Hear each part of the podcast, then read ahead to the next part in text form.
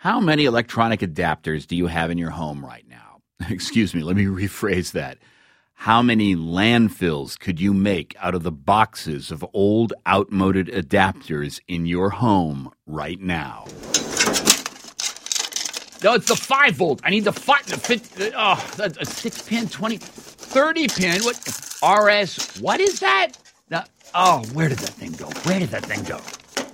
Get ready, folks, because it's just possible that Apple, the killer of the Firewire and the RS232 connector, and maker of any number of power cords that no longer fit any Apple devices, Apple is rumored to be getting ready to write the obit on the little mini headphone jack. Leander Kahney is editor and publisher of the blog Cult of Mac and author of Jony Ive, the genius behind Apple's greatest products, and he says this is a good thing. I remember there was huge howls of protest with the first iMac in the, in the late 90s when it didn't have a floppy drive. People um, said that that was going to be doomed because um, people wouldn't buy a computer that they couldn't use their old floppies with. And it happened with the first iPhone because it didn't have a physical keyboard. Uh, like the Palm Pilot and and the BlackBerry, people said that no one would buy an iPhone without a keyboard. I mean, who would want it? Who would want a phone without a keyboard?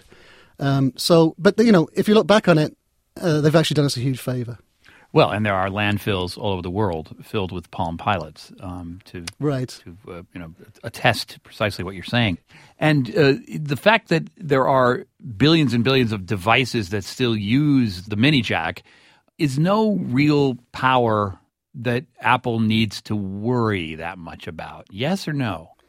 Well, there's going to be a huge outcry um, there's going to be howling of uh, you know of biblical proportions about it because, like you say, uh, this is one of the oldest. Um, outstanding uh, connections, and there there are millions, you know, maybe hundreds of millions of headphones that will be rendered, um, you know, obsolete overnight. Actually, that's probably not true because they'll probably include an adapter. Oh, you think? Um, you think? yeah, oh, most definitely. Yeah. They, Actually, they some some company in Bangalore will come up with an adapter. Oh, everyone will come up with an adapter. Yeah. Um, although it's a very sophisticated connection. So, um, you know, this is why Apple charges so much for their cables. You know, they're famous for charging 60 70 $80 yeah. for, for what seems like a simple wire. But they're, they're actually, you know, uh, include some very sophisticated chips and circuitry. So, uh, you know, you'll be able to get cheap knockoffs, but they probably won't be very good.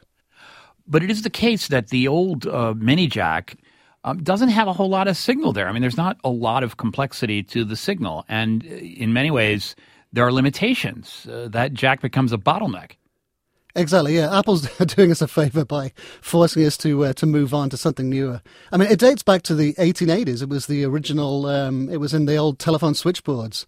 It was the jack that the operators used to use to, to, to switch phone calls, and then Sony miniaturized it in the 50s uh, when with the transistor radio.